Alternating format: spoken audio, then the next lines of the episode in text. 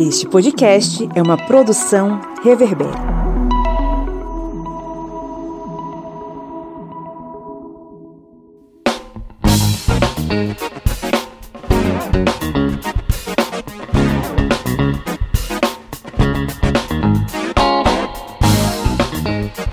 Olá, historiantes! Está entrando no ar mais uma vez o seu podcast sobre as ciências humanas, aquele podcast que resolveu comprar a briga contra o fascismo na trincheira da democracia, falando muito sobre história e as demais ciências humanas. Eu sou o professor Pablo Magalhães e estou aqui acompanhado deles, essas almas penadas que me, que me acompanham a cada episódio. Lá de Minas Gerais, o senhor Felipe Bonsanto. Bom dia, boa tarde, boa noite. Que bom voltar a falar aos ouvidinhos de vocês. Bem-vindos ao episódio. Felipe Bonsanto que tá com novidade lá pros apoiadores, né? Opa, verdade, saiu sexta-feira Jukebox novo aí falando sobre os 10 melhores álbuns de todos os tempos, 10 melhores álbuns brasileiros. Se você ainda não é nosso apoiador, corre lá, apoia a gente que você vai ter acesso a esse conteúdo exclusivo, tá bem legal. E diretamente de um soviete montado na Vila Eduardo, em Petrolina, Pernambuco, à beira do Rio São Francisco, está ele, o camarada Kleber Roberto. E aí, pessoal, beleza? Aqui é papo reto, aqui a gente não fica escondendo as verdades nem as pesquisas não, quando elas são favoráveis ou não. É isso aí. Kleber Roberto, você sabe que apoiador do historiante tem direito a um sorteio mensal de livros, né? Isso mesmo. Tem, tem direito ao sorteio mensal de livros. E tem até uma novidade que chegou agora à tarde. Eu tinha saído quando eu cheguei, minha esposa, ó, oh, o que a editora parceira aqui do historiante, a editora Contexto, nos enviou. Abri rapidamente, Tô até com ele aqui, a caixa e o livro aqui na mão. Um livro sobre a Revolução Francesa. Um livro Olha que, só. pelo que eu estou vendo aqui, é um livro excelente. Quem é o autor? Pronto, deixa eu pegar aqui. Essa eu nem eu sabia, tô sabendo agora. Aqui ao vivo, no ar. É um livro de autoria de Daniel Gomes de Carvalho. E esse livro é muito bom, porque ele sai dessa perspectiva apenas histórica e ele vai para uma perspectiva que vem tanto baseada nos direitos humanos, na cidadania que começou a se construir a partir da Revolução e vem também trazendo os traços que continuaram pós-Revolução até chegar nos registros contemporâneos. Parece que é um livraço, viu? Livraço. É isso aí, então você que nos ouve, seja no aplicativo da Aurelo, seja lá no Apoia-se, no apoia.se barra historiante, a partir de quatro reais mensais, você participa do nosso maravilhoso sorteio mensal de livros. E recebemos hoje com uma grande alegria, particularmente eu fico muito feliz de receber esse cidadão aqui conosco em nosso humilde programete, é o querido Chico Egídio. Oi, Chico. Olá, pessoal. Olá, historiantes. Legal, obrigado pelo convite estar aqui. Prazer. Chico, para os nossos ouvintes que ainda não lhe conhecem, fala um pouquinho sobre você. Eu vou tentar falar basicamente na linha da cultura mesmo, né? É, a gente sempre foi muito ligado ao cinema, né? A gente voltou para a região, sou de Juazeiro, morei um tempo em Recife e voltei para Petrolina. A gente abriu uma locadora na época, ainda era VHS, e a partir daí o cinema tomou conta. A gente realizou vários anos o Festival Vale Curtas aqui na região, que era um festival de curta-metragem nacional. É, a última edição foi em 2014, trouxemos de Santos para ser homenageado, foi muito bonito. E também realizamos o Festival Raiz Remix, né, que é um festival que misturava várias artes, principalmente a música, que acontecia principalmente no Parque Municipal aqui de Petrolina, o Josefa Coelho. Hoje, a gente está com o Cineclube lá no espaço Janela 353, que fica ali em primeiro andar do Café de Poli. É isso, resumidamente. Bom demais. Seja muito bem-vindo. O meu conhece, eu não sou da região e eu conheci Chico Egídio numa num evento da Univasf, era um simpósio, a gente estava apresentando alguns trabalhos e o Chico me apresentou o trabalho de um dos fotógrafos mais importantes aqui da região, que é o Evaldo Macedo Filho. Ele, o Chico, não sei se o Chico lembra, você me deu um livro do, de fotografias que você organizou com a Aldomaria Bandeira e tal, enfim. Que inclusive usei na minha dissertação no mestrado como fonte de pesquisa. Seja muito muito bem-vindo, tá? É, obrigado. Foi legal você falar do livro de Ovaldo, porque, inclusive, eu nem citava também que eu também sou fotógrafo e fui convidado pela viúva de Ovaldo, né, Alda Maria, professora da UNEB, é, aposentada hoje, e Coelhão, que é artista plástico, para a gente fazer esse trabalho desse livro de recuperação das imagens e tal.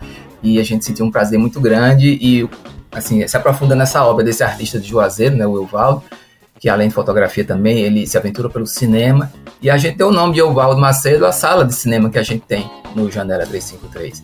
Né? Então lá também está batizado Evaldo Macedo. Perfeito. É bom, estamos aqui, não é para falar sobre arte, sobre cultura, mas principalmente a gente se reuniu hoje e chamou o Chico aqui para falar sobre esse assunto. Nós estamos aqui para falar um pouco sobre é, uma, uma das leis mais fundamentais de fomento à cultura no país, mas que está envolta em uma série de desinformações e narrativas bastante, enfim, diferentes do que ela de fato é. Né? A gente está aqui para falar sobre a Lei Rouanet e o incentivo à cultura no Brasil dentro de tanta polêmica e tanta desinformação? O que, é que a gente pode compreender sobre essa lei e como é que ela atua no cenário cultural do nosso país? Dá para fazer um recorte, vários recortes, na verdade, a gente vai tentar falar sobre isso ao longo desse episódio. Vamos para o nosso giro de notícias, Kleber Roberto. Vamos lá para o giro de notícias. Algumas notícias aqui que eu acho que vocês até já pegaram, os noticiários. Vamos lá, está preparado aí, Felipe? Tô. Não sabia se era eu, mas tô. Vamos. Bora lá.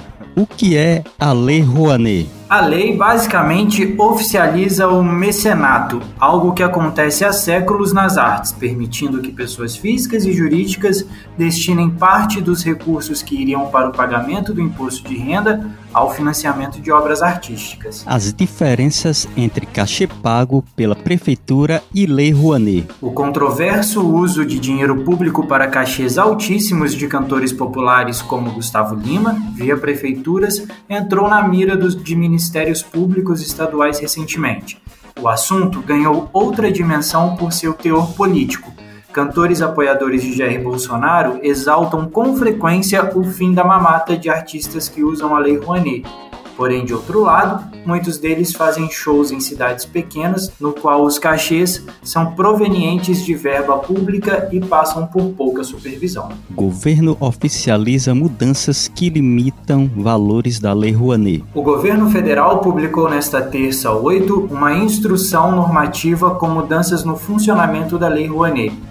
O texto oficializa alterações introduzidas em uma portaria de julho de 2021 e faz novas alterações, que haviam sido anunciadas pelo secretário nacional de Fomento e Incentivo à Cultura, André Porciúncula, no Twitter. O impacto da Lei Rouanet na economia brasileira. Um estudo do Ministério da Cultura, realizado em parceria com a FGV, Fundação Getúlio Vargas, evidenciou os impactos da Lei Rouanet na economia brasileira. O estudo levou em conta não só os valores diretamente movimentados por projetos aprovados e executados, mas também os indiretos de atividades relacionadas. Por meio deste cálculo, o levantamento concluiu que, de cada um real conseguido por um projeto selecionado junto a uma empresa patrocinadora, a importância de R$ 1,59 girou na economia local. Mário Frias e André Pocíncula são campeões de irregularidades na Lei Rouanet. O governo do presidente Jair Bolsonaro, do PL, que chegou a chamar a Lei Rouanet de desgraça, aprovou através dela ao menos 29,4 milhões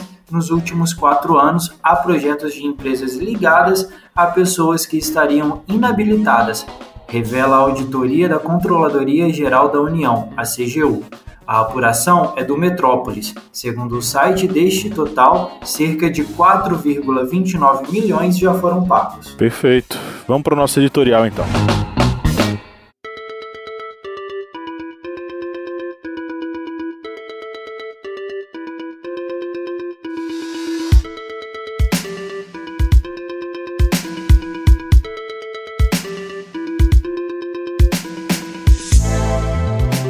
Como diversas coisas em nosso país, mesmo a arte e a cultura foram transformadas em artigos exclusivos, de acesso limitado e com preços fora da realidade para muitos trabalhadores e trabalhadoras. Essa mercadorização não é de hoje possui raízes históricas profundas e tem tudo a ver com a sociedade escravocrata que se consolidou por séculos no Brasil e que permanece nas relações humanas no pós-abolição. É justamente essa sociedade que dita o que as classes trabalhadoras devem ou não fazer, dos modos de vida aos modos de consumo. E não é de hoje que tanto um quanto o outro simbolizam o status social em que as pessoas vivem. Alguém aí lembra dos rolezinhos, fenômenos sociais em que jovens periféricos iam aos shoppings no final de semana? Com um poder aquisitivo melhor, esses filhos das classes trabalhadoras ocupavam os espaços que antes lhes era negado em busca de consumo. A resposta das classes médias de 2013 para cá foi justamente uma guinada reacionária que culminou esse ano com um misto de inflação descontrolada, arroxo salarial, desmonte das políticas públicas e fome. Afinal, com mais de 30 milhões de pessoas passando fome, por que um governo se preocuparia com cultura e arte, né? Segundo dados do segundo inquérito nacional sobre insegurança alimentar no contexto da pandemia da Covid-19 no Brasil, feito pela Rede Pensan, a Rede Brasileira de Pesquisa em Soberania e Segurança Alimentar e Nutricional, 33 milhões de brasileiros convivem com a fome no grau severo. Nem comida no prato e nem arte para resistir ao cinza nublado dos anos de recessão da era da extrema direita no país. Voltando ao ponto sobre o acesso aos bens culturais. Como todo artigo de luxo na cultura de consumo, a arte, coloque aí teatro, cinema, museus, exposições de pinturas, shows, etc., é colocada como algo fora dos padrões das populações trabalhadoras, principalmente aquelas que vivem na periferia. Exemplificando, quando as empregadas domésticas foram à Disney, Paulo Guedes ficou horrorizado. Paulo Guedes, o ministro da, da Economia. A distinta esposa do humorista Renato Aragão, a Lilian Aragão, ao ver pessoas de bermuda e chinelo no aeroporto, comparou o lugar com uma rodoviária, explicitando uma distinção de moda entre os frequentadores de um e de outro espaço. Não fale em crise, trabalhe, já diria o vampiroso ex-presidente beneficiário do golpe de 2016, o Michel Temer. Ou seja, pobre trabalha, não vai à Disney, muito menos a aeroportos e nem precisa de arte. É esse tipo de mentalidade das classes abastadas que frequentemente dirigem os rumos políticos no país e que escolhem a Lei Rouanet para servir de exemplo. A lei que fomenta a produção artística e que, em sua esmagadora maioria, tem como público-alvo a massa trabalhadora, vem sendo aparelhada ideologicamente para seguir como um fundo de investimento para projetos conservadores. Arte e cultura, definitivamente, não são luxo, muito menos item supérfluo no consumo diário dos brasileiros. Mas diante de tudo isso, como é que a gente pode salvar a Lei Rouanet e as demais leis de fomento à produção cultural em nosso país?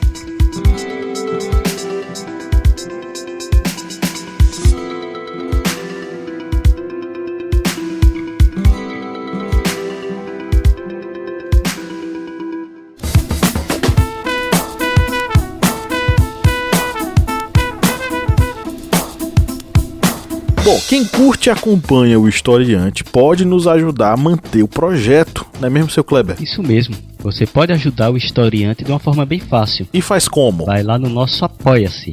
O link é apoia.se barra historiante. E além de estar contribuindo com o portal Historiante, você também vai ter uma série de vantagens, como fazer parte do nosso grupo secreto no Facebook, fazer parte também do sorteio mensal de livros. Olha só quantas vantagens para você e tudo isso a partir, olha só, de quatro reais, que não dá nem para pagar meio litro de gasolina nesse ano agora de 2022. É tão pouco para você, mas é muito aqui para o historiante. Vá lá no nosso Apoia-se e contribua. É isso aí, o link está na descrição desse episódio.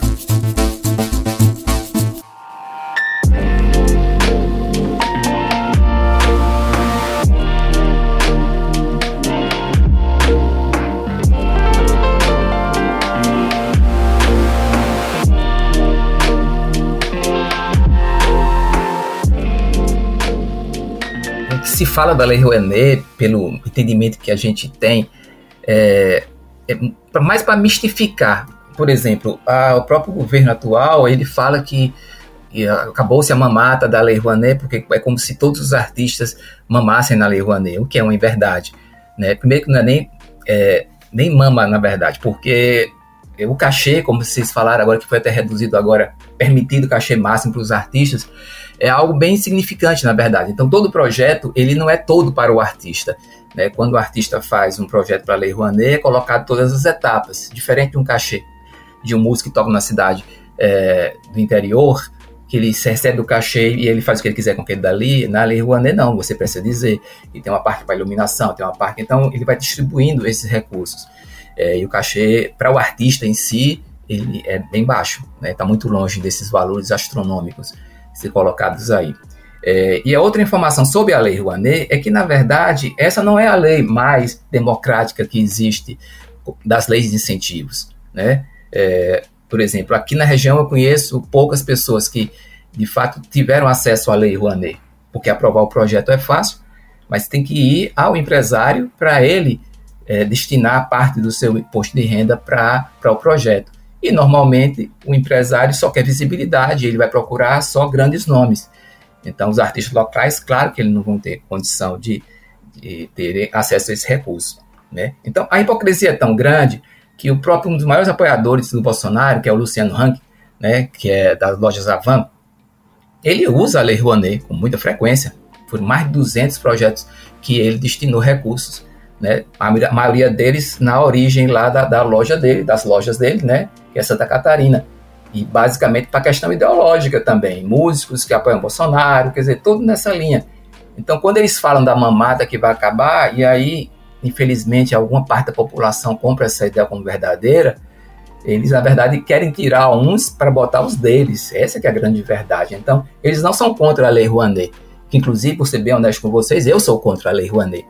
Tá? Não porque a lei ela não gere é, recurso, tá claro, é muito mais importante a Lei Rouanet do que o show numa cidadezinha de 13 mil habitantes, um show de um milhão de reais. Não faz sentido nenhum, né? É, mas existem leis de incentivo muito mais democráticas e que de fato possam incentivar é, é, artistas e produções culturais que a população possa ter acesso. Né? Não que o mercado queira que a população tenha acesso, porque o mercado quer, por exemplo, sertanejo, eles estão aí dominando. Não precisaria nem de leis de incentivo, não precisaria nem de prefeitura, na verdade. Né? Eu penso que talvez não precisasse. Mas é claro que eles ganham muito com isso. Então, essa questão, por exemplo, aqui a gente já teve um projeto aprovado pela lei federal, como a Lei Rouanet também é, mas uma lei é, de Fundo Nacional de Cultura, que foi o primeiro CD do Samba de Velho da Ilha do Maçangano. Né? Na verdade, o primeiro CD Dona Amélia, o primeiro CD é, é, do Samba de Velho aqui da Ilha do Maçangano foi patrocinado pelo Sesc, Pernambuco, e teve a execução do Sesc Petrolina, gente participou da produção, mas o segundo CD, que foi Dona Amélia, a gente conseguiu aprovar, e eu particularmente aprovei um projeto pelo Fundo Nacional de Cultura. E também você tem que prestar conta, tem toda essa questão, mas você não precisa ir ao empresário. O próprio Estado diz que aquele projeto que você inscreveu, ele tem qualidade e tem relevância para a comunidade. E de fato teve. Tanto é que a, a própria repercussão em nome dessa mestre do samba de velho aqui da região é, teve uma ascensão enorme em todo o estado e parte do país, e depois o SESC reconheceu ela como grande mestre e deu o nome ao teatro local aqui, que hoje tem o nome Dona Amélia. Já foi depois desse, desse incentivo dessa lei. Então, inicialmente é por aí. A gente pode discutir mais outras questões sobre a lei de incentivo. Tem dois pontos importantes aí que o Chico falou, que é bom a gente, que a gente, tra a gente trazer também. É uma é diferenciar uma coisa da outra, né? Uma, a lei Rouanet, ela vem do setor privado, ela está vindo de empresas. O artista tem que ir lá, o produtor tem que ir lá, é, bater na porta do empresariado para, ó, você não quer usar o imposto de renda comigo, você não quer trazer isso para cá para a gente fazer alguma coisa aqui. É, isso dá um trabalho danado, e é como o Chico falou, as pessoas procuram divulgação, as empresas estão procurando divulgação e nem sempre elas querem direcionar esse valor. E uma outra coisa também que a gente tem que pensar é que o, o, não é só o artista, não está gerando emprego só para o artista. Tá, por exemplo, vamos pensar num palco. Está gerando emprego para a pessoa que vai montar o palco, para um show, né? A pessoa que vai montar o palco, a pessoa que vai cuidar do som, a pessoa que vai vender o picolé, ou, ou a bebida, ou o lanche, seja lá o que for. Então, assim, isso de certa forma movimenta um pouco a economia local e ajuda isso na economia, gerando renda, trazendo, movimentando dinheiro ali para a galera. Só que as pessoas não entendem isso. Só que as pessoas olham que quando fala Lei Rouanet, acha que, a, que é só o artista que vai ganhar, que o artista está desviando dinheiro. E não é. A coisa é muito baixa, né? E uma das principais coisas feitas aí pelo governo que a gente está vivendo, pelo Bolsonaro, é diminuir ainda mais esse valor para esses artistas, para investimento nisso. Ou seja, quanto menos investimento, menos trabalho a gente tem, menos, menos, menos cultura a gente tem, menos eventos a gente tem, menos possibilidade de gerar emprego a gente tem. Então a gente só tem a perder com isso. Né? Exato. E também tem essa questão, principalmente, que inclusive nas campanhas eles falavam muito que a esquerda era ideológica e queria fazer a cabeça de todo mundo e tal. E na verdade, quem faz muito isso são eles mesmo, porque é, você veja como é que você vai ter dentro da Lei Rouanet um livro sobre armas é, patrocinado né, a cultura das armas. Então é uma coisa meio louca, assim, na verdade. É, que quem, quem, quer ter arma, tudo bem, tem a arma. Agora, dizer que isso é cultura, eu acho um exagero, na verdade, né? E aí sim, existe um desvirtuamento é, do que de fato é positivo para a sociedade. É, é, eu acho que essa discussão precisa ser feita. É, qual é a função da cultura, da arte? Né? A função não é só encher o bolso de dinheiro dos cantores sertanejos, por exemplo. Tá? A função é, primeiro, que esse recurso que está sendo pago, cachês astronômicos, não saiam da saúde, da educação, como inclusive hoje está saindo das pequenas cidades, é, mas principalmente que ele possa reverter para que o cidadão é, possa ter realmente, primeiro, lazer, de, às vezes até de forma gratuita, como várias dessas leis permitem, né? Porque os custos são altos de tudo, então se você tiver uma lei de incentivo, é, dá o acesso, né, à população é, do entretenimento e que esse entretenimento também seja de qualidade, que gere é, um, uma substância de cidadania mesmo, né? Que as pessoas se sintam cidadãos. Não é simplesmente um consumo, simplesmente, né? É claro que ninguém está querendo fazer aqui pessoas, ah, isso é um evento cultural, então é chato. Não, não é para ser chato, né? Evento cultural ele tem que ser, tem que ter tudo, né? Tem que ter um conteúdo, um conteúdo que não é um conteúdo panfletário, ideológico e tal, mas é um conteúdo que faça refletir. E eu acho que esse é o grande problema é, desse governo com a maior parte dos artistas. Porque eu acho que uma das funções do artista é gerar o questionamento. Tá? Não é dizer quem é que está certo e quem está errado. É para o próprio cada um pensar, na verdade, e criar esse senso crítico. Né? Infelizmente, isso incomoda muito. Né? Então, tanto os artistas como jornalistas, por exemplo, são os mais atacados, e os professores também, né? É bom se dizer, principalmente historiadores são aqueles mais atacados por esse governo, que são atividades que façam, que geram reflexão, né?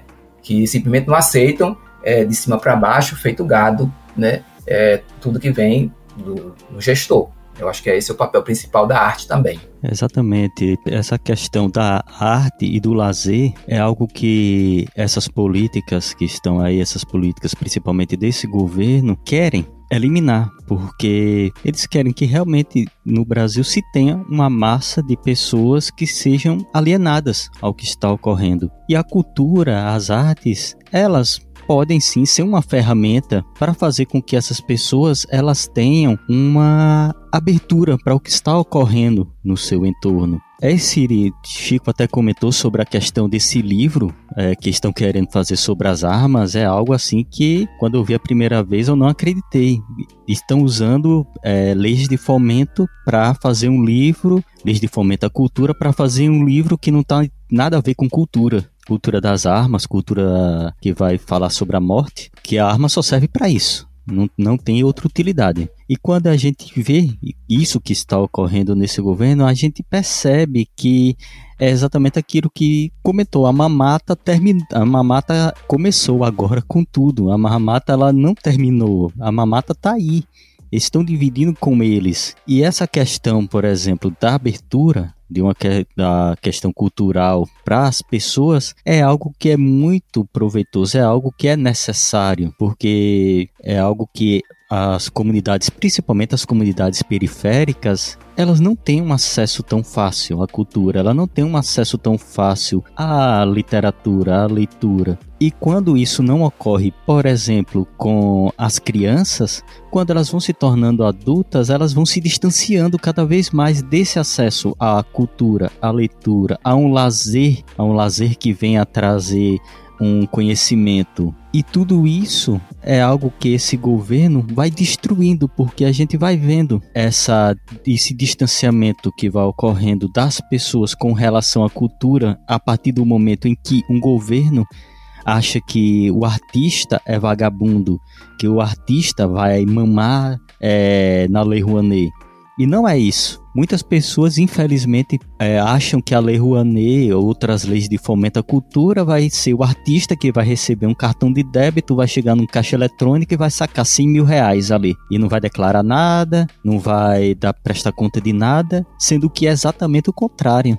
É algo que é fiscalizado, é algo que vai ter que ser apresentado notas, resultados, é algo que vai gerar, como a gente já comentou aqui, vai gerar empregos, vai gerar emprego da pessoa da sonoplastia, da iluminação, da maquiadora, da pessoa que vai fazer o figurino, do diretor, de todo um conjunto de pessoas que vai estar por trás ali do palco, por trás ali do artista. E as pessoas acabam esquecendo isso por causa de um discurso fajuto, um discurso que prega apenas ódio e a destruição de algo que pode iluminar os caminhos das pessoas. É, justamente. Eu acho Pode falar, Chico, pode falar. Não, não, pode dizer, Pablo. Não, é, eu acho é, esse discurso da mamata, eu, desde sempre, eu sempre achei esse nome bastante peculiar, né? Mamata. É, ah, os artistas têm a mamata na Lei Rouanet, eles estão lá mamando nas tetas da Lei Rouanet. O que eu acho engraçado nisso é que, primeiro, Lei Rouanet não dá dinheiro público para ninguém, não dá dinheiro público para ninguém. Até porque o artista tem que correr atrás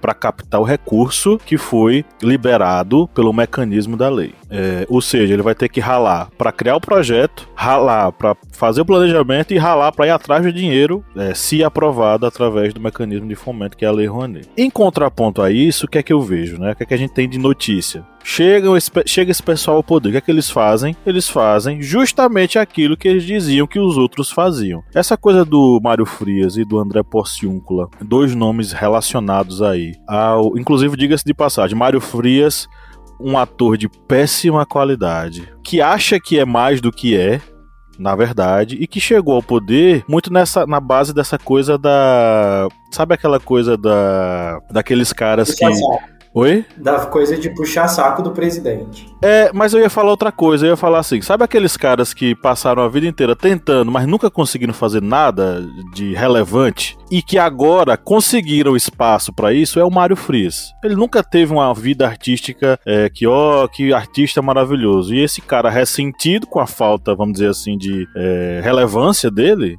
agora tem na sua mão a caneta para decidir os rumos da cultura do país. Aí você pega essa notícia, né? O, o Mário Frias e o André Porciúncula lá estão é, são campeões de regularidade na Lei Rouanet além de aprovarem, como vocês mencionaram, esse livro aí em ode às armas, patrocinado por uma empresa fabricante de armas, e aí é, acredito que isso faça parte também da crítica que o Chico faz à Lei Rouanet. Olha o que ela permitiu: permitiu que uma empresa de armas financiasse um livro voltado para as armas. É um, um conflito moral terrível, né? Para a produção cultural do nosso país. Então, assim, são quase 29 milhões de reais é, liberados para captação voltados para projetos dos amigos do rei. E aí você pega uma outra questão, né? É, além desse pessoal que hoje tem a caneta na mão, nós temos os mega artistas sertanejos que nos últimos 10, 15, 20 anos se beneficiaram e muito com aqueles shows de que, que as prefeituras é, realizam, né? E, enriquecidos com esse dinheiro, passaram a criticar mecanismos de fomento à cultura que eles acreditam que sejam mamata, né? Aí você vê aí o caso do Gustavo Lima, que acabou sendo é, enfim, acabou. Ele sempre se manifestou contra a, a Lei Rouanet, e aí simplesmente os shows dele estão envolvidos em possíveis casos de corrupção, desvio de verba e principalmente relações muito escusas de prefeituras com o agronegócio. Por exemplo, aqui, o Ministério Público do Rio de Janeiro abriu uma apuração em relação a um show que ele ia fazer na prefeitura de Magé. Em Roraima, o Ministério Público também está investigando um show do cantor na cidade lá de São Luís, que tem uma população de 8 mil habitantes e que ele ia receber 800 mil reais.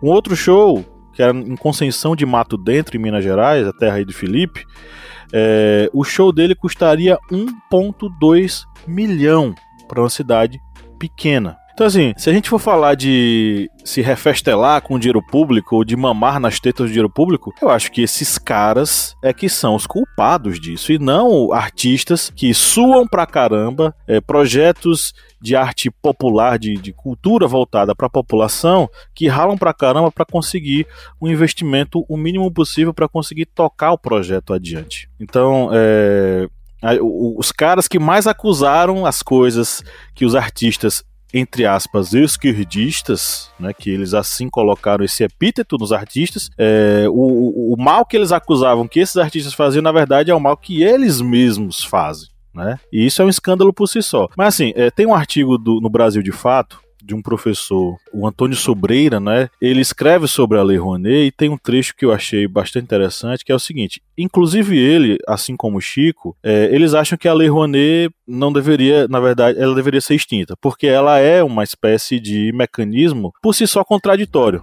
né? Para o professor, para o Antônio Sobreira, a ideia é de que ao invés da Lei Rouanet, ela desse espaço a um mecanismo 100% público que não tivesse a ver com o bem-querer ou, o interesse de empresas do setor privado para investir. Até porque essa, esse investimento é uma renúncia fiscal, ou seja, ao invés de pagar o fisco, pagar os impostos, essas empresas destinam o dinheiro para esses, essas ações culturais. Aí vamos dizer, se a economia vai mal, a, o, o valor devido ao fisco é menor, ou seja, a empresa investe menos. E a classe artística fica mercê das variações do mercado, né? Quando a economia vai bem, as empresas podem ter mais dinheiro e podem investir mais. Quando a economia vai mal, as empresas têm menos dinheiro para pagar para imposto, consequentemente é menos investimento. Então, é, de certo modo, segue uma lógica capitalista, né? E essa lógica capitalista faz um mal terrível para a produção artística cultural de um país como o nosso que está na periferia do capitalismo. É, e aí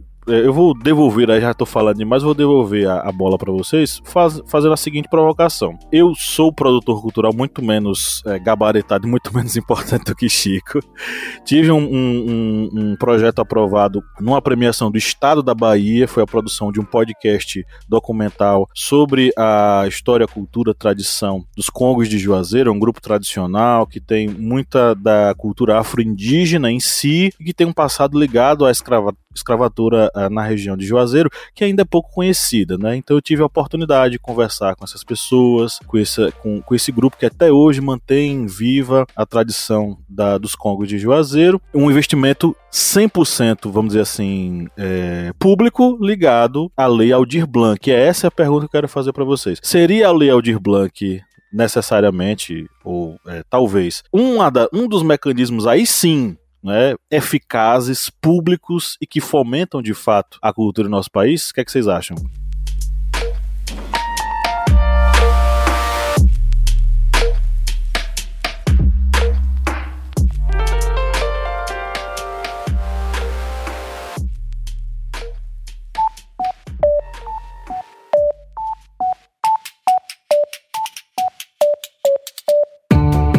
Me diga uma coisa, Lídia Verônica, qual é o melhor lugar para ouvir podcasts? O melhor lugar para ouvir podcast, para mim, é na cama. Mas para todo mundo, é o Orelo. Com certeza. Além de tudo, o Orelo nos remunera. Cada clique seu ajuda o nosso projeto a crescer. Então quer dizer que só de a pessoa ouvir, dar o play lá nos episódios, isso já nos ajuda? Nem precisa a pessoa pagar? Exatamente. Se você não pode ou não tem interesse em ser um apoiador, mas acha o nosso projeto legal, vai lá no Orelo e dá essa força pra gente.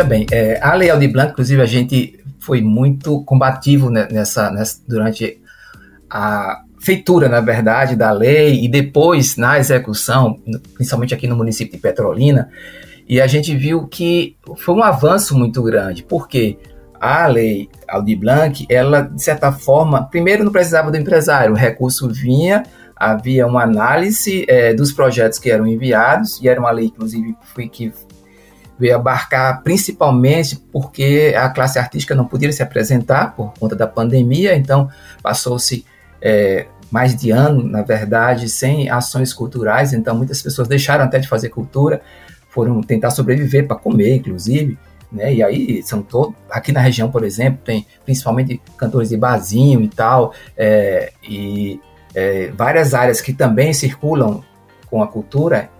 E aí eu acho o grande mérito da Lei de Blanc foi exatamente é, fazer com que prefeituras e estados direcionassem via edital, principalmente, claro, é a coisa mais democrática, é dinheiro público, tá? Não no balcão, ou seja, se o prefeito é amigo não sei de quem e dá o dinheiro, tá? É, e aí, esse edital, a pessoa diria o que, faria, que ia fazer, e aí, aprovado, você também tem que prestar conta que você de fato realizou.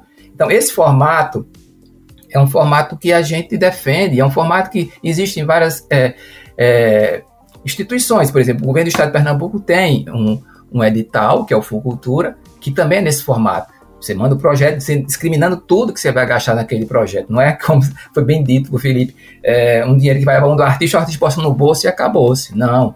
Ele diz, ó, vou pagar costureira no teatro. Vou ensaiar seis meses, vou alugar o espaço para ensaiar seis meses, vou pagar a costureira, vou pagar o iluminador, o transporte que vai levar o equipamento lá para o teatro, vou alugar o teatro, essas coisas todas. Então, toda é, essa cadeia produtiva que gera é, renda também, né? Cultura tem esse lado positivo, que é de próprio dar um empoderamento ao cidadão, ao entretenimento também, mas também gera renda, né? É, em 2005, quando é, no governo Lula foi feita a primeira Conferência Nacional de Cultura, a gente foi escolhido aqui na região para representar o Vale de São Francisco lá em Brasília, e a gente foi discutir lá, principalmente a Lei Rouanet, que no momento não se pensava em extinguir, mas sim em democratizar mais. De fato, ter alguns mecanismos que, de fato, não, não ficasse totalmente na mão dos empresários essa escolha dos projetos, né? fizesse uma meia contrapartida dessa história, ficasse meio dividido. Né? Então, esse é um dos grandes problemas. Aí, voltando também para essa questão do, do, sertanejo aí, que está sendo muito vinculado agora por essa questão lá daquele local específico é, da cantora Anitta, que foi citada no show, é, isso não é uma coisa nova, não. É, em 2016, é, a Promotoria Pública de São Paulo, o promotor viu essa história de cidades muito pequenas, com show, mega shows, achou estranho aquilo, como é que aquela cidade teria condições de fazer aquele show, e descobriu-se na época, foi investigado, não hoje, está falando de 2016, é, que havia um, um, contrato entre prefeituras e esses produtores dessas bandas, que você, é, como não havia licitação, não há necessidade, porque é uma coisa que é, o artista tem um valor específico, então não tem como você comparar um artista com o outro, que eles pagavam o cachê e retornavam a parte. Então, se o cachê do artista era 400 mil reais, ele dizia, olha, bota aqui 800. Você recebe os seus 400, que é o seu cachê mesmo, e os outros 400 você devolve. Eu vou lhe dar os 800 e os 400 você devolve. Isso é uma coisa que foi comprovada, existiu realmente na época. Inclusive, a própria Anitta hoje disse que recebeu hoje propostas desse tipo. A gente sabe que isso é uma coisa muito comum nas cidades, né? Quiçá até em Petrolina, né? A gente não está dizendo que está acontecendo, mas isso é uma coisa que a gente sempre soube que aconteceu. E sempre soube não é porque a gente acha que existe uma mamada ou não sei o quê. É porque existiram investigações, existiram provas que de fato esse, esse esquema existe, existiu em 2016 e não acabou. Então ele existe hoje. Aí essa crítica toda a uma lei que na verdade ela é toda amarrada, né? Não agora tá nesse governo que falava que ia acabar a mamata, porque é, essas empresas, instituições que hoje estão conseguindo aprovar na Lei Rouanet, estão conseguindo captar, muitas delas é, são inadimplentes, ou seja, elas tiveram os projetos, não, não prestaram conta, não poderiam de novo serem escolhidas né, para captar recursos novamente. E elas estão sendo é, escolhidas. Então, são essas irregularidades né, que dentro de uma lei, que por mais que a gente discorde da lei em si, não pelos motivos né, que esse governo fala, né, que é da mamada, não sei o que, assim, principalmente por esse motivo mais elitista, né, que de fato vai beneficiar mais os artistas de maior visibilidade, os grupos de teatro de maior visibilidade, os grupos de dança e, e outras coisas. Então, é, eu acho que a arte ela tem que ser mais inclusiva e assim, a Leo de Blanc, ela mostrou que de fato é possível, movimentou recursos em várias cidades e estados de uma forma mais democrática. Eu acho que esse é o caminho. É essa questão exatamente da que a gente vê que a próprio destino financeiro tem que ser mais amplo, porque muitas ideias elas acabam surgindo de pessoas que muitas vezes não têm é, condições, por exemplo, de fazer uma conseguir atender um edital do da Lei Rouanet. Se não me engano, eu tinha visto até uma reportagem falando de empresas que são que tem pessoas especializadas para conseguir fazer todo aquele arranjo documental para conseguir aprovar um projeto na Lei Rouanet. Ou seja, tem que contratar alguém para conseguir fazer seu projeto ser aprovado. Ou seja, para conseguir não deve ter, não pode ter um recurso pequeno, vai ser um recurso grande. Ou seja, a gente vê que muitas vezes o destino do financeiro acaba tendo que não indo para as pequenas produções. E essa lei, por exemplo, a de Blanc, ela conseguiu atender os pequenos produtores, as pessoas que tinham boas ideias, mas que não tinham um aparato tão grande para conseguir atender leis de incentivo à cultura que solicitassem muitas coisas. Ou seja, foi algo amplo, foi algo maior. E tem exatamente essa ideia de que a cultura ela deve ser ampla para todos, porque a gente sabe que aqui, por exemplo, na cidade em que estamos gravando aqui, Felipe também ele pode também comentar sobre isso isso se ocorre na cidade dele. Aqui a gente é interior do Nordeste. Aí as pessoas podem pensar, bem, todo mundo aí gosta então de forró. Não. Não todo mundo que gosta de forró, ou seja, se tem uma ideia de uma lei de fomento, ela não pode ser também leis que apenas venham abranger questões ligadas aos grupos de forró, por exemplo. Pode também ir para, por exemplo, grupos que façam é, movimentos ligados ao maracatu ou ao frevo ou às, ao Congo, como nós fizemos na lei Audi Blanc, ou como, por exemplo, é, ligados ao samba de velho da ilha de Massangano, que é uma ilha que fica aqui próxima à cidade de Petrolina, que é um movimento cultural, ou seja, tem que abranger vários pontos, não pode só focar naquele, digamos, aquele ponto principal, porque é o que tem uma, digamos, uma visão maior da população, atenda um número maior de pessoas. Acho que as leis de incentivo à cultura elas têm que atender as várias necessidades de uma sociedade, que é uma sociedade que é, eu, eu fujo a palavra, não seria cosmopolita, mas seria uma sociedade multicultural de várias culturas, que tem muitas pessoas que veem a cultura de formas diferentes. Ou seja, se é algo que venha atender culturalmente o local, algo que seja amplo, algo que atenda essas culturas que muitas vezes acabam sendo esquecidas porque não conseguem uma, uma verba, um fomento para ser financiadas. Uma coisa interessante na Aldir Blanc, que, que o Chico e o Kleber mencionaram aqui também, é que são dois pontos, né? Um, a cultura não é só aquilo que a gente gosta. Cultura é muito mais que isso. Cultura ela abrange vários comportamentos, várias coisas, inclusive o sertanejo, né? A gente fala, a gente tem comentado aqui é o que está em voga a situação do sertanejo. Inclusive o sertanejo ele faz parte da cultura e ele também não, não, não tem problema ele se lançar, ele lançar mão da Aldir Blanc, da, da, da, da Rouanet, por aí vai. Uma coisa interessante da Aldir Blanc, que até o Chico comentou aqui, é a questão do acesso de pequenos é, produtores, de eventos menores, né, de, que antes com a Lei Rouanet eles não tinham essa possibilidade. E isso também possibilita ainda mais que pessoas que não têm acesso a teatro, cinema, grandes eventos, possam ter acesso à cultura. E isso é muito importante. E aí volta naquela conversa que a gente teve lá no começo a respeito de, de desenvolver o senso crítico dessas pessoas, né? Então, é, é, leis de incentivo à cultura são fundamentais, elas são extremamente importantes para que a gente tenha uma sociedade e desenvolva uma sociedade pensante e questionadora. Sem dúvida. E essa coisa do, do Gustavo Lima, né?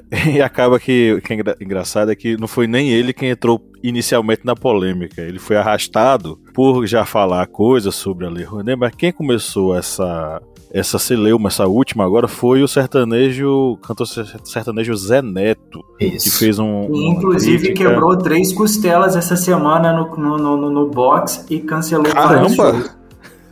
Estranho, né? Melhoras. Como é que chama? Henrique Juliano? Melhoras. Zé Henrique Neto Juliano. e alguém, eu Zé acho. Neto, é, Melhora, Zé Neto. É, pois é, aí ele que começou essa celeuma toda, o Gustavo Lima se manifestou e tal, e aí acabou entrando nessa, nessa questão, né? Essa coisa do Gustavo, tem uma matéria aqui da Veja que eu achei interessante, que eles fazem um recorte para explicar como é que funciona essa coisa da, da, do show de prefeitura, né? Os cachês especialmente aí do Gustavo Lima, eles, eles giram em torno de 700 mil a 1,2 milhão de reais nesses vários shows de prefeituras de cidade interior. É, não tem nada de errado em relação ao preço mas tem errado em relação a como esse negócio é feito. Porque assim, essas festas, elas só acontecem porque elas elas, por exemplo, para quem vai organizar a festa precisa de um show, de uma empresa que vá, por exemplo, montar o palco. Para para contratar essa empresa, a prefeitura precisa abrir uma concorrência e escolhe a mais barata entre as interessadas, né? No caso do cantor, isso não existe, não existe licitação. Por exemplo, não existem dois Gustavos Limas, só existe um Gustavo Lima no mundo. E se ele cobrar 900 mil reais, a prefeitura paga se tivesse dinheiro em caixa. Só que aí, o que é que acontece por trás disso? Né? Como é que essa verba é é organizada, né? Acho que a gente já debateu aqui sobre a coisa da rachadinha, né? Do cachê. O tanto vai para o artista, um tanto é devolvido para a prefeitura ou para algum agente da, do agronegócio, enfim, como tem matéria lá na, na Brasil de Fato falando sobre esse assunto. Então, como é que esse negócio acontece? Aí é que tá toda a atenção do Ministério Público é, é para onde está voltada isso, né? Aonde o Tribunal de Contas está querendo encontrar como é que esse dinheiro está sendo dividido, como é que ele está sendo passado adiante, né? Tem, um, um, tem dois comentários lá de seguidores nossos que tem o Azuas Lafera e tem o Reis Juan. É, o Reis Juan é o arroba, o arroba Reis Juan, né? E o arroba Azuas underline Lafera. Eles comentaram o seguinte: eu acho que tem muito a ver com a falta de noção sobre como é que funciona a lei de incentivo. O Juan Reis falou o seguinte: o desperdício de dinheiro público versus a ética dos artistas pelo que eu posso ver, o posicionamento dele está ligado ao seguinte, né? As leis de incentivo podem gerar desperdício de dinheiro público diante de artistas que não têm ética em relação ao uso deles. É, querido Juan Reis, primeiro, leis de incentivo elas só existem é, porque por trás delas existe toda uma construção da sociedade civil, de artistas, de políticos, enfim, que só fazem com que elas existam porque elas têm regras. Essas regras elas limitam a utilização das verbas públicas, a aplicação destas verbas e os resultados delas através de fiscalização pesada em cima dos artistas que conseguem esse investimento. Então, acreditar que artistas estão enriquecendo ilicitamente ao participar de editais públicos de investimento, de fomento à cultura, é é muito fora da realidade, muito fora da caixinha, tá? O Azul Lafera escreveu o seguinte: se a lei apoia artistas que eu gosto e aquilo que eu considero arte, tudo bem. Isso serve para o bem ou para o mal, porque tanto isso serve para o bem, é, como, bom, o que é a cultura? A cultura é algo que está ligado às classes populares, então vamos apoiá-los. Quanto para o mal, quando alguém, né, como o querido queridíssimo Mário Frias, utiliza-se do mecanismo da Lei Rouanet para financiar um livro sobre armas, né? Então, é, existe um problema que deve ser observado na na base da Lei Rouanet principalmente, mas é, principalmente na questão, na seguinte questão: fomento à cultura e à arte é uma obrigação do Estado segundo a Constituição Federal. Será que ao criar a Lei Rouanet, nós não, o Estado não estaria delegando à iniciativa privada o investimento em eventos artísticos e se eximindo de uma das suas obrigações? Eu acredito que é muito nessa perspectiva, tá? Tem outras falas aqui, eu queria agradecer a todos que colaboraram, mandaram mensagem, Sofia Soares, Elaine Maria Pires, tem o Klaus Kaisenberg, que disse que os candidatos, é, ele colocou vários vários bois e vacas aqui, eu acho que os candidatos gado não iriam obter êxito nesse certame. Aqui a pergunta que a gente faz lá no, nas, nas, redes sociais é: se o tema da redação fosse a Lei Rouanet incentiva a cultura no Brasil, qual seria seu argumento? Segundo o Klaus, os candidatos apoiadores de Bolsonaro não teriam argumentos para escrever essa redação. Bom, meus amigos, é, vocês querem fazer uma última consideração antes da gente ir para as indicações? Chico, quer fazer uma consideração? É, eu queria, na verdade, é, primeiro, sobre a própria Lei Rouanet. É, e claro que existem empresas que que fazem projetos e tal, para facilitar, para que seja mais rápido e tal. E existem principalmente empresas que são captadoras, ou seja, depois de aprovada a lei,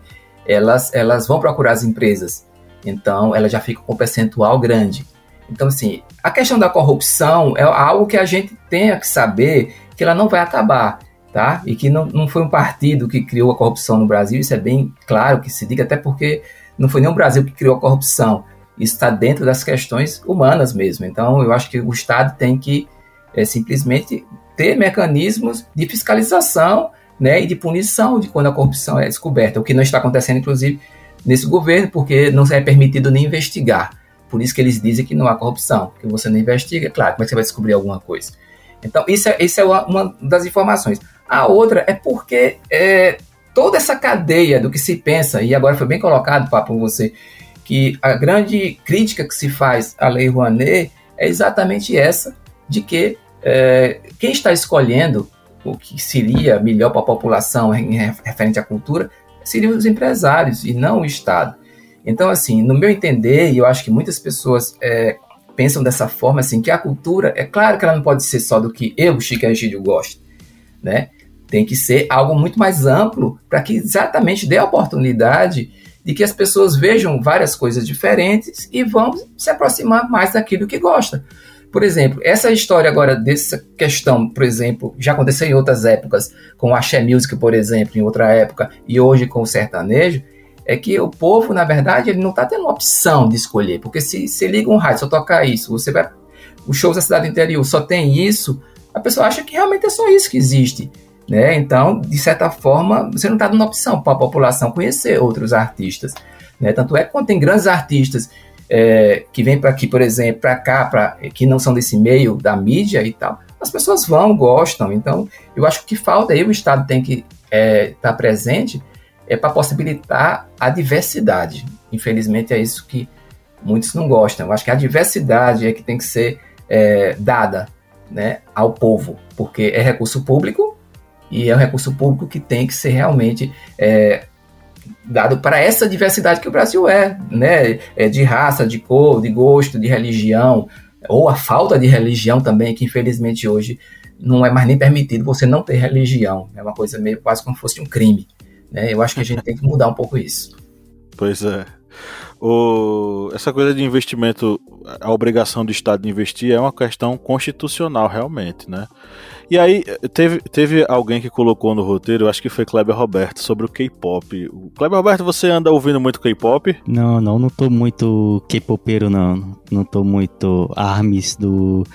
É, o ARMS de, do do BTS. BTS. Mas tu colocou por, um, por um, com, com, um claro objetivo, né? Quando o Estado investe em cultura, ela vai para frente, né? Exatamente. E esse investimento, que é o investimento que a Coreia do Sul fez na, no K-pop, não foi investimento tirando de áreas como saúde, educação, é, segurança pública, não. Foi investimento, como a própria reportagem aqui que está no G1, é, vem falando que foi um grande apoio, um grande apoio que a, o governo coreano fez, mas bem planejado ou seja, tanto para não exaurir financeiramente outras áreas da necessidade social, mas também já planejando o retorno financeiro. E esse retorno, ele é grande. É tanto que aqui, até mesmo no própria reportagem, vem falando sobre o impulso que deu o, a indústria fonográfica. E aqui, por exemplo, lá no ano de 2007, o deixa eu ver, no início aqui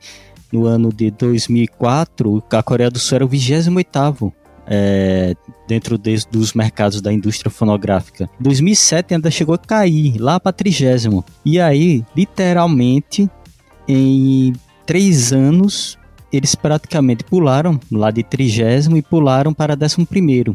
E na data da reportagem aqui, eles já eram sexto. E o Brasil ali ficou sempre indo entre décimo segundo, décimo quarto, subiu para oitavo, caiu para décimo. E esse, essa questão de investir na cultura traz o retorno. Porque eles sabem que não vai ser somente com o show, vai ter todo aquele aparato que está por trás do artista. Tanto essa questão que estamos falando aqui da produção por trás do palco, como também dos outros elementos que vão fazer parte de uma cultura em massa. Aí vamos entraríamos aí na questão da indústria cultural, da indústria de massa, de todos aqueles souvenirs, de toda aquele é, aquelas coisas ligadas ao artista que vão fazer parte dessa indústria cultural, mas aí seria pano de fundo para outro podcast. Mas é, aí a gente, de preferência uma minipédia, né? Uma minipédia. Mas aí só para fechar, é só essa questão. O investimento governamental na cultura, bem planejado, não é algo tirando de qualquer local, bem planejado, focando realmente o investimento de forma correta, vai dar retorno. Como a própria reportagem aqui, no título da reportagem, esse investimento que o governo coreano fez já rende mais de 4,7 bilhões de dólares, isso aí para a Coreia do Sul. Perfeito.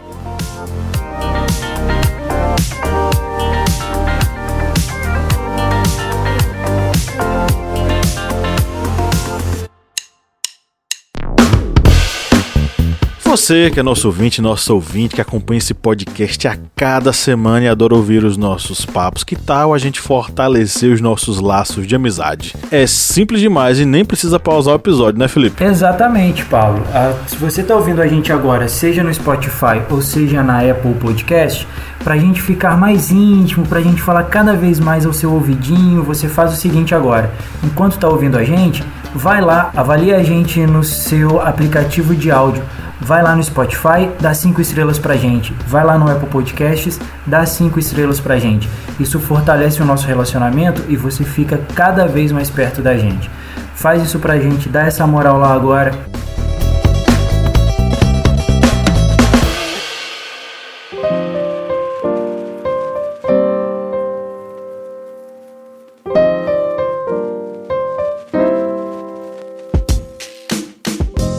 Então é isso, vamos para as nossas indicações. É, essa área de indicações é, claro, um oferecimento aos nossos queridos e queridas apoiadores, né, Kleber? Isso mesmo, pessoal. Aqui, essa área de indicações, que é uma área que o pessoal gosta muito, o pessoal vai atrás dos filmes, livros, escutam aqui a playlist que nós deixamos. E é algo que serve tanto para se distrair como um momento de lazer como também um momento de acesso à cultura, à leitura, aquele momento de distração e também de conhecimento que nós deixamos aqui para o pessoal que escuta esse podcast. E nós vamos oferecer aqui, vamos dar um abraço afetuoso. A gente poderia mandar até um copinho, uma xícara de café, mas com esse governo que está aí, até café a gente não pode mais tomar, tá proibido, tá difícil, vai viver de fotossíntese. Mas aí não chegou que eu te mandei ainda não? Oi? Mandei café, não chegou ainda não? chegou não, chegou não. Ah, infelizmente tá no meio do caminho. Eu acho que o pessoal viu, opa, café. Poxa, que triste. Mas aí vamos mandar um abraço afetuoso aqui para os apoiadores, para Cibele de Oliveira Schneider, Juliana Duarte e Maria Milena Farias Martins se sintam todas aqui agraciadas e com os agradecimentos aqui do historiante. E se você quiser ser um apoiador historiante, vá lá no nosso Apoia-se. O link é apoia.se barra historiante. Como dito, vocês vão aqui poder concorrer futuramente a esse livrinho aqui, ó, Revolução Francesa. É lançamento, viu? Editora Contexto. Kleber falar aqui, ó, ninguém tá vendo. Nem a gente que tá gravando tá vendo, mas tudo bem, Kleber. É, você falou o nome da... Vai ter gravação, vai ter gravação desse livro vai. aqui, não se preocupe não. A, você mencionou a Cibele, eu, eu não esqueço a Cibele porque ela, ela mandou uma mensagem uma vez, fez uma interação, e disse que ela tinha ficado mais sabida né, ouvindo o podcast do historiante. Aí, desde então, eu nunca mais tirei o sabido e sabida nas gravações da Minipédia, sabe? Uma homenagem a querida Cibele. Onde quer que você esteja, Cibele, um grande abraço para você. É, vamos começar com as indicações. É, o Felipe Monsanto tá calado há mais tempo. Felipe, manda suas indicações aí. Vamos começar com as dicas então. Eu vou indicar para assistir essa semana uma série que tá muito legal. Tá, foi lançada na Apple TV. Tem os, acho que os cinco primeiros episódios disponíveis lá. Que tem conta com Wagner Moura, que é Iluminadas é um, é um thriller meio que policial, meio investigativo, que é muito inteligente.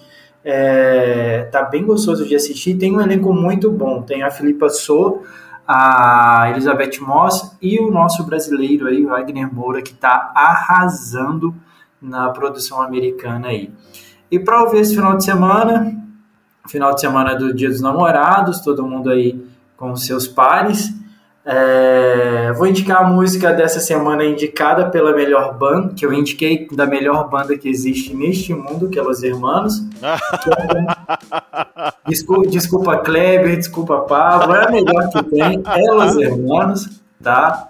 É, Conversa de Botas Batidas é uma música que a gente indicou lá essa semana, tem uma historinha lá, se você não viu ainda, vai lá na postagem, estuda a história dessa música. E também uma música meio rom bem romântica, meio sensual aí para né, Dia dos Namorados, que é da voz mais maravilhosa que existe nesse Brasil, que é a Cel, que é Malemolência. É, ficam aí as minhas duas indicações para esse final de semana de Dia dos Namorados. Show. Chico, fica à vontade. Eu vou fazer três indicações. Primeiro, vou começar com as coisas mais antigas é, e para mim muito importantes. Vou começar para a mais importante de todas, que é um filme curta-metragem, que para mim ele é quase que obrigatório para todos nós assistirmos. E está disponível no YouTube, numa qualidade não muito boa, mas está lá, que é o Ilha das Flores, né? É do Jorge Furtado, que é um curta de 10 minutos somente, né? Mas é um super clássico. rico. É um clássico, é, acho que é um dos melhores curtas nacionais. E quem não viu ainda, corra, porque realmente é um filme necessário, que você se diverte, você se choca, é, tem todas as emoções possíveis nesse, nesse filme. É, a outra indicação é um livro, né? E aí eu pensei muito exatamente nesse, nessa questão do tema que vocês abordam, que é essa questão da história, né? É, e é o livro do, do, Lira Neto, que é um grande é, biógrafo, né? E que fez a biografia, eu como bom ateu gosto demais, que é a do Padre Cícero, né? Que é um livro muito muito forte, eu, é um livro que eu gosto muito, né? E é um livro que, ao mesmo tempo que conta a história do Padre Cícero, tem um viés histórico, né? Da, da importância dele naquela região toda, né? É, ali do Crato, Juazeiro, todo o Ceará, e que de fato mudou a história daquela região, é, tanto na questão mística como na questão histórica e cultural e, e educacional também. E o, filme, o livro também tem um aspecto meio de, é, de romance, né? Então é muito gostoso de se ler. Eu gosto muito da, da escrita do Lira Neto. É o livro do Padre Cício, Poder Fé. É. E o último é uma coisa aí sim, mais de hoje, né? Que acabou de sair em LP, que eu já pedi, já chegou inclusive, que é o, primeiro disco é, da carreira solo de Marina Senna, né? E aí, falando de namorada, ela fala muito dessa questão do namoro e tal, que é o disco de primeira, que está claro em todas as plataformas digitais aí. Eu ainda gosto muito ainda do físico, então eu tenho ele em LP das antigas. bem novo. então, Marina Senna, para se namorar muito, porque ela gosta muito de namorar e é massa a música dela. Você indica uma música do álbum para a gente colocar na playlist? Ou qualquer de uma? De primeira, eu acho que de primeira, que é exatamente uma música que dá título a, ao próprio disco, que eu gosto também muito, né? Marina Senna. Perfeito. Manda, Clebão. Bem, minhas indicações, eu vou indicar aqui um RPG. Eu estou indicando bastante RPG, mas é porque é algo que está amplo e algo que ajuda bastante, principalmente você que é professor, educador e precisa colocar em prática algumas didáticas para auxiliar em sala de aula. Vou indicar aqui um RPG que é Cangaço Trevoso de Leandro Abraão. E esse RPG é baseado em cangaceiros que estão ali lutando depois do episódio da Guerra de Canudos. Depois da Guerra de Canudos, esses cangaceiros, eles acabam recebendo algumas maledicências como o próprio RPG diz, que é um RPG que é gratuito, é lançado de forma independente, você vai conseguir baixá-lo só colocando RPG Cangaço Trevoso, que aí já vai aparecer o link já para o download gratuito dele. É um RPG bem tranquilo, vão ter várias partes culturais, até do nordestinês, tão bonito que vão ser utilizados nesse jogo. É bem legal e bastante interessante para fazer aquela imersão na cultura nordestina. E para a playlist, vou deixar aqui duas músicas, que é a música A Cidade de Chico Science e Nação Zumbi e Periferia Fria é, Devotos, que tem a participação nessa música de Criolo. E essas duas músicas, elas têm aquela pegada falando sobre uma realidade social daquelas pessoas que são marginalizadas. não marginalizadas como aquela visão de crime, mas marginalizadas das pessoas que são jogadas à margem da sociedade. São duas músicas que são interessantes